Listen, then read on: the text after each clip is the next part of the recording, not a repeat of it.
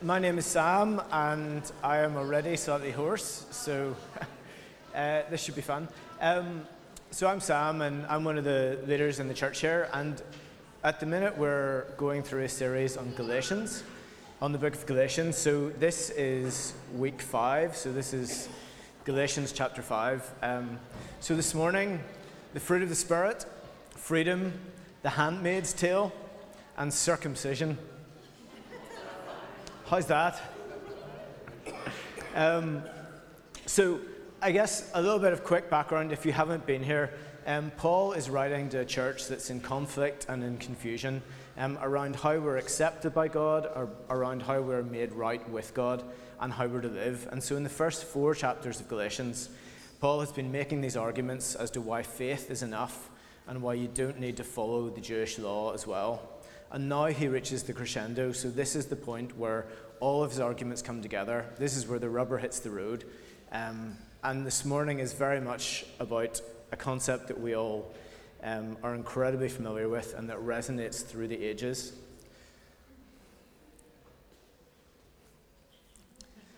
Here is your moment of cheese. Imagine the sound. no, no! We will run. What will you do without freedom? Will you fight? Fight against that? No. We will run. And we will live. Die. Fight and you may die. Run and you'll live. At least a while.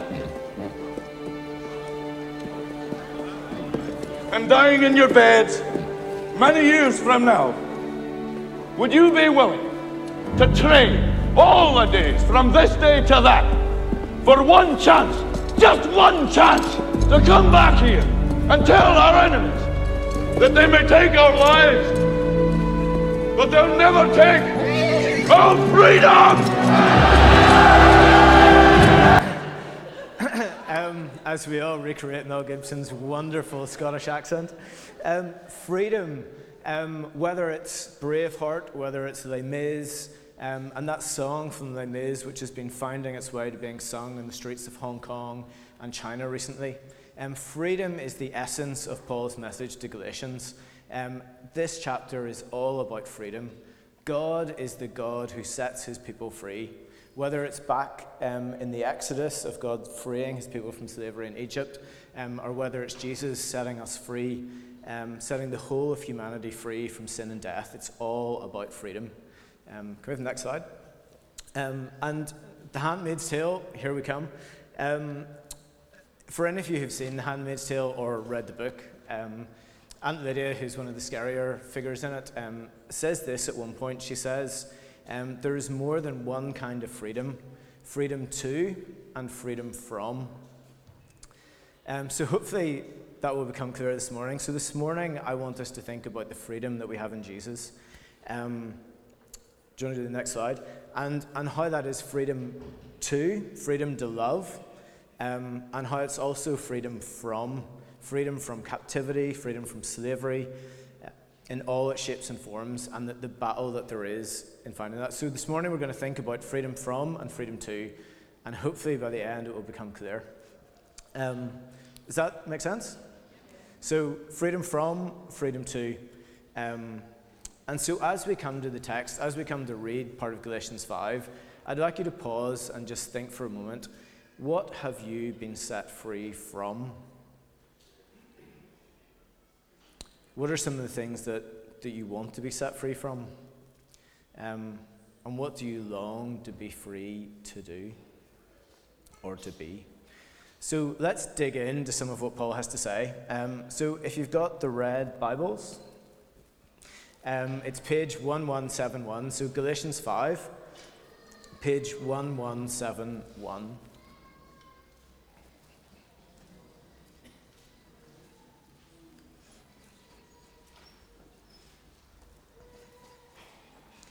And I'm not going to read all of it, um, I'm just going to read some of it.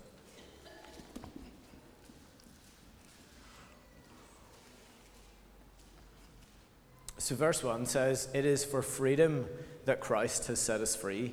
Stand firm then, and do not let yourselves be burdened again by a yoke of slavery.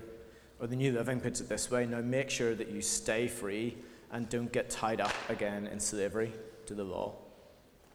And if you skip forward to verse 6, um, he goes on and says, For in Christ Jesus neither circumcision nor uncircumcision, and this is the whole debate that's been going on in Galatians um, about, about following the law as well as faith in Jesus.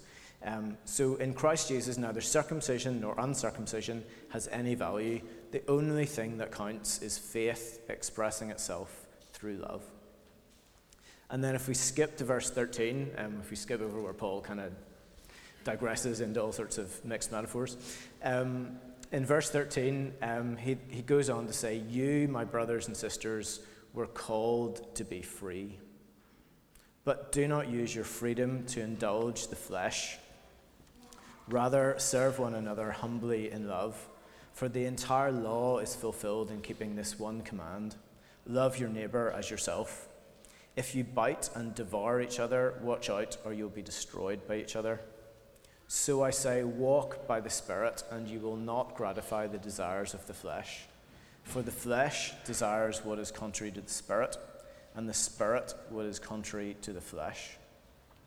They're in conflict with each other, so that you're not to do whatever you want.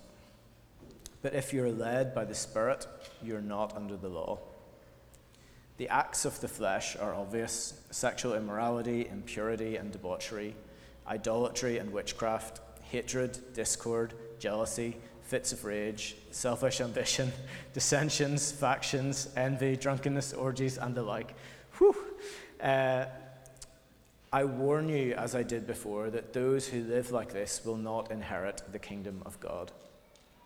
But the fruit of the Spirit is love, joy, peace, forbearance, also translated patience sometimes kindness, goodness, faithfulness, gentleness, and self control.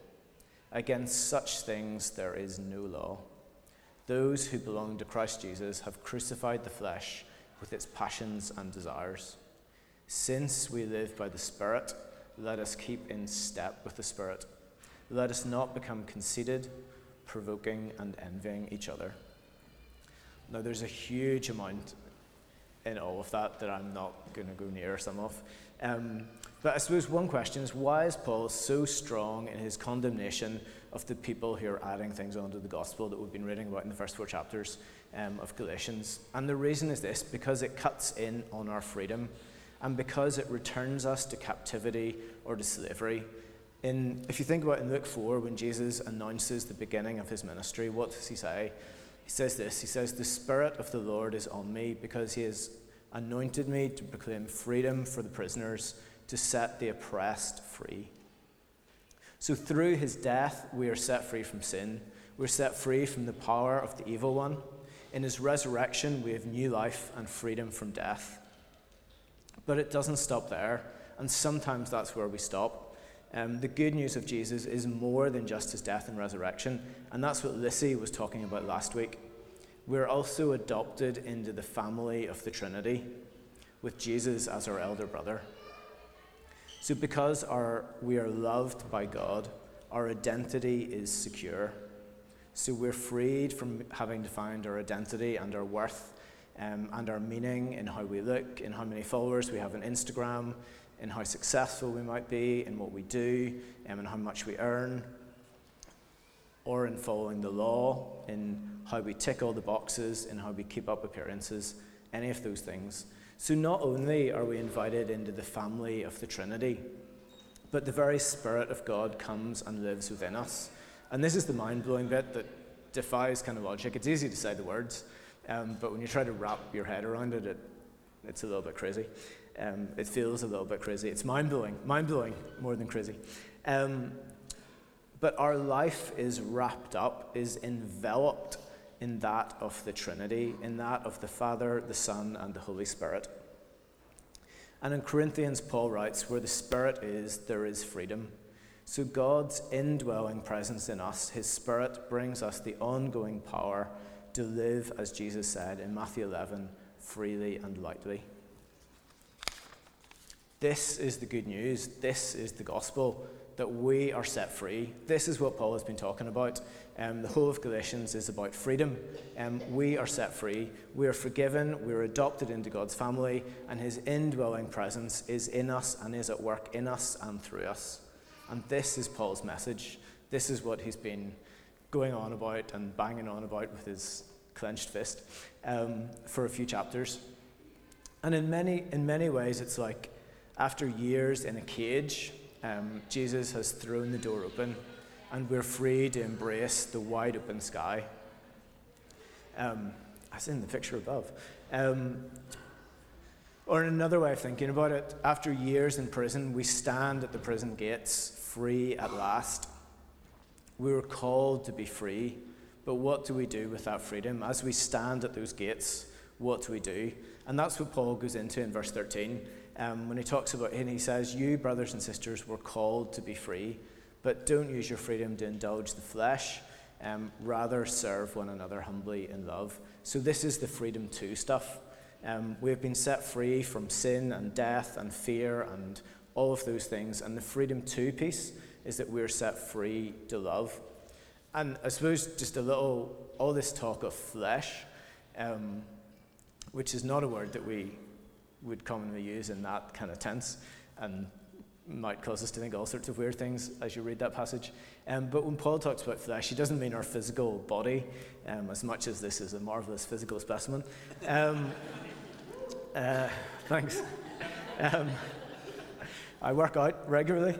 Uh, um, but rather, he means any part of us, any part of our being um, that is opposed to the Spirit of God, our kind of sinful nature, um, our selfish desires, or other ways of talking about it. And so there's this battle when it comes to thinking about our freedom. Um, so we've been set free from all of this stuff, and we've been set free to love, but we have a choice um, as to how we do that and what we do with that. Um, often, when we think about freedom, we think about our freedom from parents, from rules, from expectations, um, from religion, from poverty, whatever it might be. We think of it as a freedom to do whatever we like.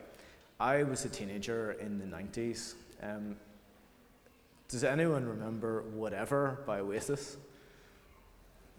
A few, a few, just very few. Oasis were a band. Anyone heard of them? Yeah, no. Um, so anyway, back in the 90s, um, Oasis had this song that was very popular um, called Whatever, and it went like this, and I'm not going to sing it, even though, no, no, no, no, that would just be.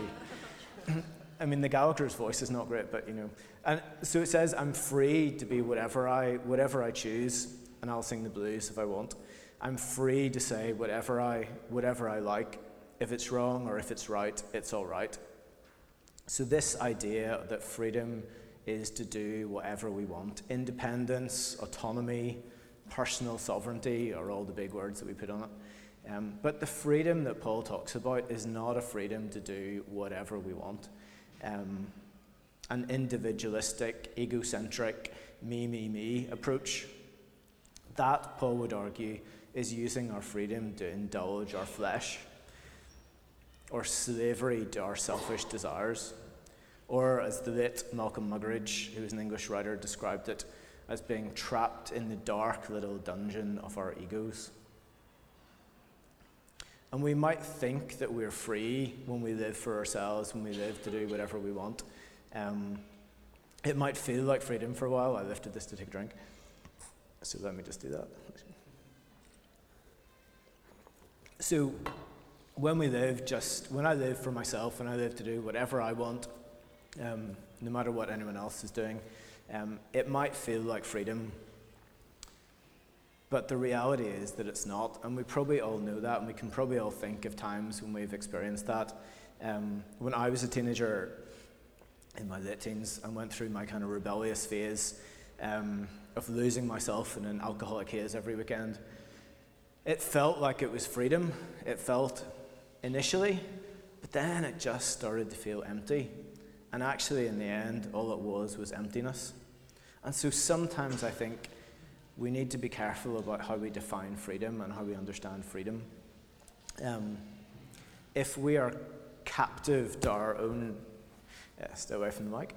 if we are captive to our own selfish desires, if it's all about me, me, me, then I am absorbed by myself and by my needs, of, by getting the fix of whatever it is um, that I need to make myself feel better. I'm not free to focus on the interests of other people.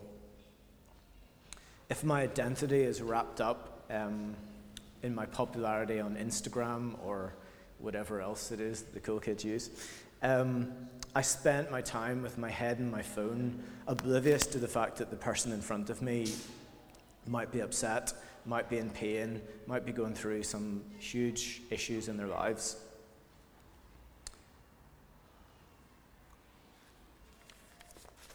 If our freedom is focused on ourselves, um, it's not actually freedom at all. It's just another form of captivity and of slavery.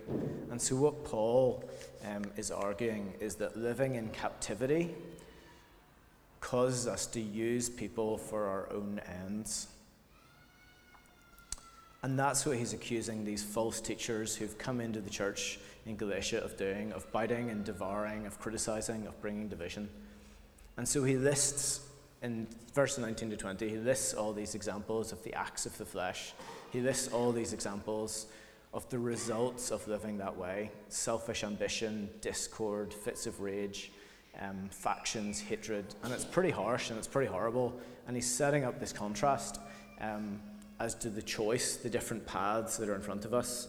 The path um, of being free to follow our own desires, the path of being free to, to worship me, um, or the path of being free to love others.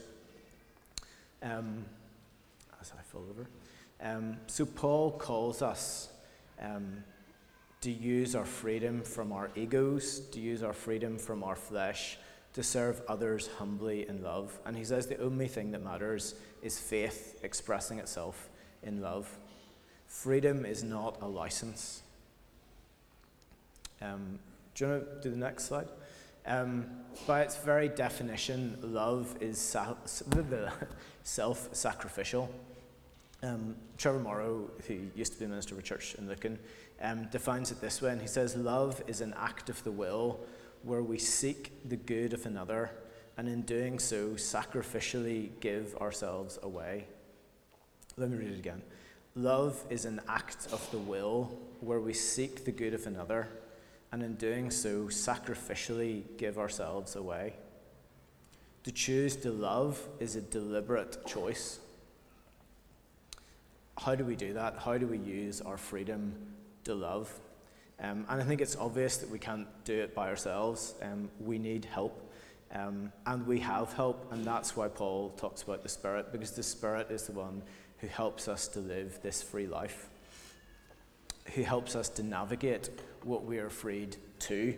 Um, a friend of mine described their journey of recovery from addiction like this. They said maintaining that freedom from addiction requires commitment, self discipline, and God's help. The freedom that we experience in relationship with God is only limiting in that we cannot choose behaviors that will have us enslaved again. The freedom that we experience in relationship with, God is only limiting in that we cannot choose the behaviors that will have us enslaved again. That's what Paul's talking about. But freedom in God is limitless in that it's about His power in us. God working and us working, standing firm and staying free. Um, you put the next slide up. Um, when we're growing, I don't know if any of you grew anything. I had an allotment that was taken away from me. I have another allotment. There's a big story there. Um, but when you're growing strawberries, when you're growing any type of fruit, you focus not on growing the fruit, but you focus on growing a healthy plant that will bring the fruit.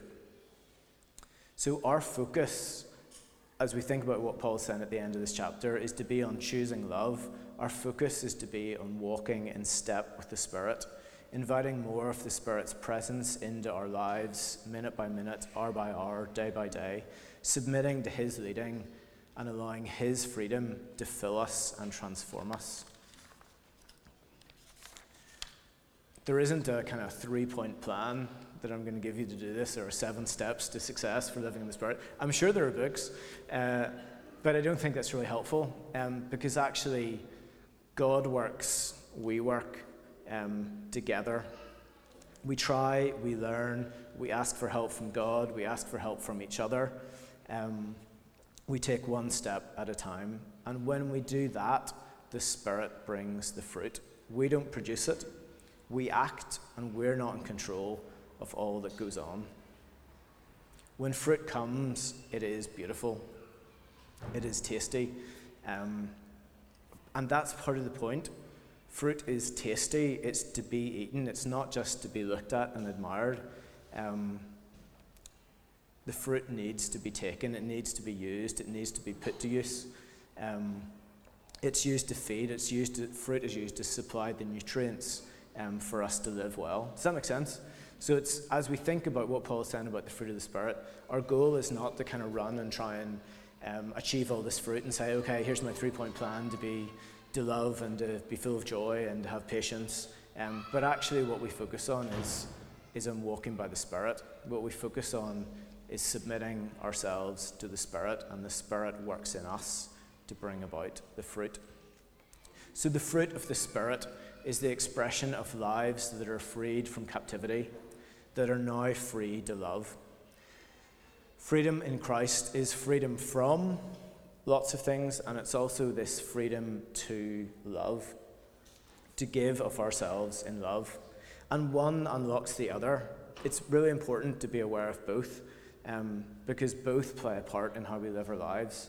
Um, it's what, sometimes it's when we're set free from the dungeon of ourself or of pleasing others or of addiction or whatever it might be that we're free to love in ways that we don't expect and God's kingdom touches earth. And sometimes it's when we give of ourselves in love, um, when we live in the freedom to love, that actually we encounter freedom from things that are holding us captive. Um, after apartheid ended in South Africa, um, some of you may have heard this story before. Um, there was a, a, white police officer called Mr. Van der Bok, I'm going to say, um, and he was on, he was put in trial, and this was part of the, the Truth and Reconciliation Commission um, that was set up in South Africa after the end of apartheid. And this police officer headed up um, one of the police units, and he'd come to a certain woman's home he had shot her son at point blank range um, and then burned his body. He had also killed her husband. Um, his team had killed her husband, and his body was also burned. Um, and at the Truth and Reconciliation Commission, this woman was asked, So, what do you want? Um, how should justice be done for this man? And this small, older, broken woman said, I want three things. I want first to be taken to the place where my husband's body was burned so I can gather up the dust and give his remains a decent burial. My husband and son were my only family. And I want, secondly, for Mr. Vanderbok to become my son.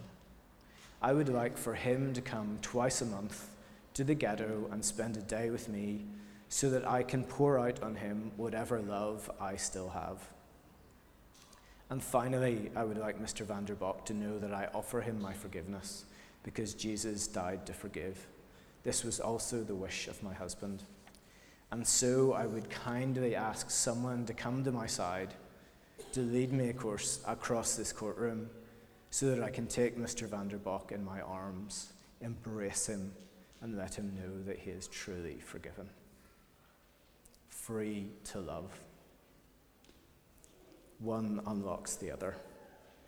I grew up in a um, single parent family in the 80s, showing my age, older than I look. um, I didn't know my dad, um, and I felt the stigma growing up of being the only child in the class who didn't have a normal family, who didn't have two parents. Um, life was a struggle for my mom providing and being a single parent. I didn't have a dad to look up to the way Colm, our five year old, looks up to me. How could he not? Um, that was a joke. Uh, and So almost seven years ago, I was asked to give a talk at a, a kind of a thing. I was asked to give a talk on living as confident sons and daughters um, of God. And so I guess I've been throughout all of that time, throughout my 20s, and um, particularly, I guess I've been working through a lot of those issues, and it had really forced me to grapple um, with my identity. So, who was I? And figuring out what it means to live as a child of God. Um, and figuring out that whole what does it look like to see God as a father um, when you've never had one. Um, and being secure in that identity instead of being secure, instead of finding my security in, in what I did or trying to impress people with my many, many achievements um, and my incredible performance in so many areas. Um, and a couple of days before having to do that talk, I got an email from my dad who's living, who'd been living in Australia for a long time. Um, and he told me that he was going to be in Dublin because his dad was dying and he was coming back to see him. And so he wanted to meet. And so at, at 35, um, three years after my mum had died, um, I met my dad for the first meaningful time I could remember. And as you could imagine, there was so much going through my head. Um, so much anger, so much hurt, so much rejection, so much pain, um, and this longing to hear my dad say that he was proud of me. And so I was like, oh! um, just in that pitch. And so I asked, I asked people to pray, and I was in the midst of preparing this talk on what it means to be a confident son or daughter of our Heavenly Father. Um, and we met and, and the Spirit did something. The Spirit flicked a switch um, and reminded me that I was a dearly loved son, um, that no matter what, I was loved and I was valued as we went to meet. And we talked, and I learned about his pain and his rejection from his parents and the difficulties in his family. Um, and God set me free that evening um, to listen to his story free to love, one thing unlocking the other. And there are countless stories in this room, I imagine, where we have experienced the freedom to give ourselves in love. And we've experienced the freedom that comes from other people loving us sacrificially. And to choose to give of ourselves for the sake of others in love requires often for us to be set free um, from, all, from the things that hold us captive. Choosing freedom in this way, choosing the freedom to love, isn't easy. Sometimes it's easier to go back inside the cage. Sometimes it's easier to go back inside the prison because we knew it. Um, it's safe, it's regimented. And to that, the Father says, Do not be afraid because we are loved by a Father who will never fail, we can live confidently without fear. Knowing that our slate is wiped clean, we are free to spend ourselves in the best way that freedom can be spent, which is not on ourselves, but on others.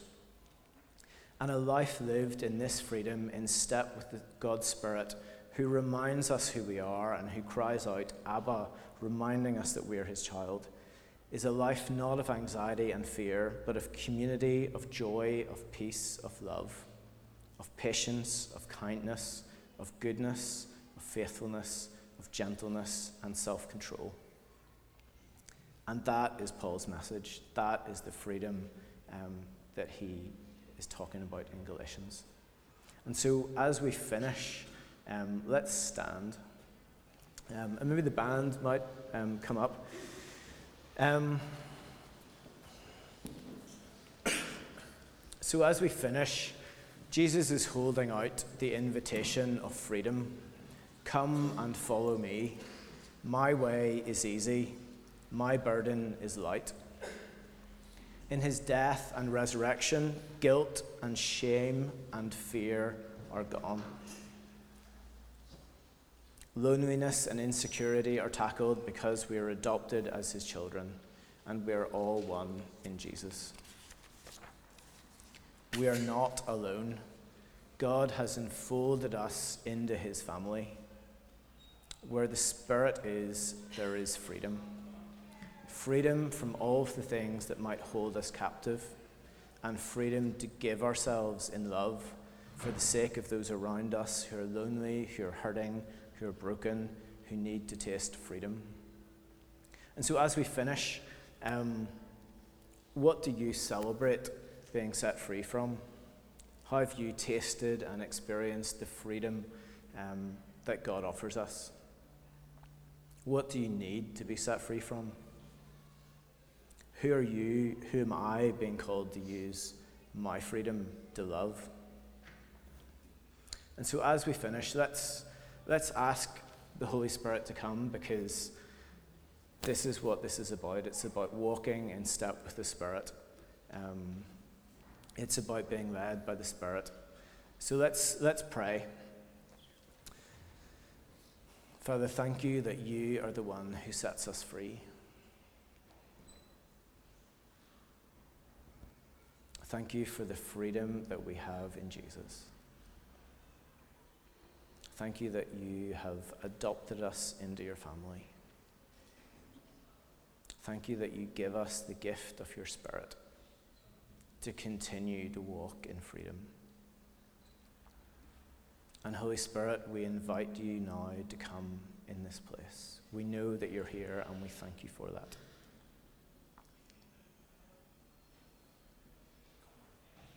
Holy Spirit, as we respond to the message of freedom, to the good news of freedom, show us where in our lives you're calling us.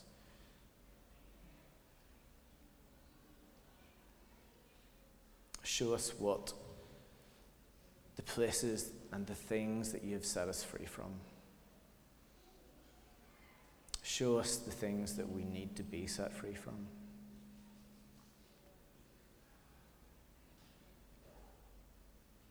Show us the people that you want to set us free to love.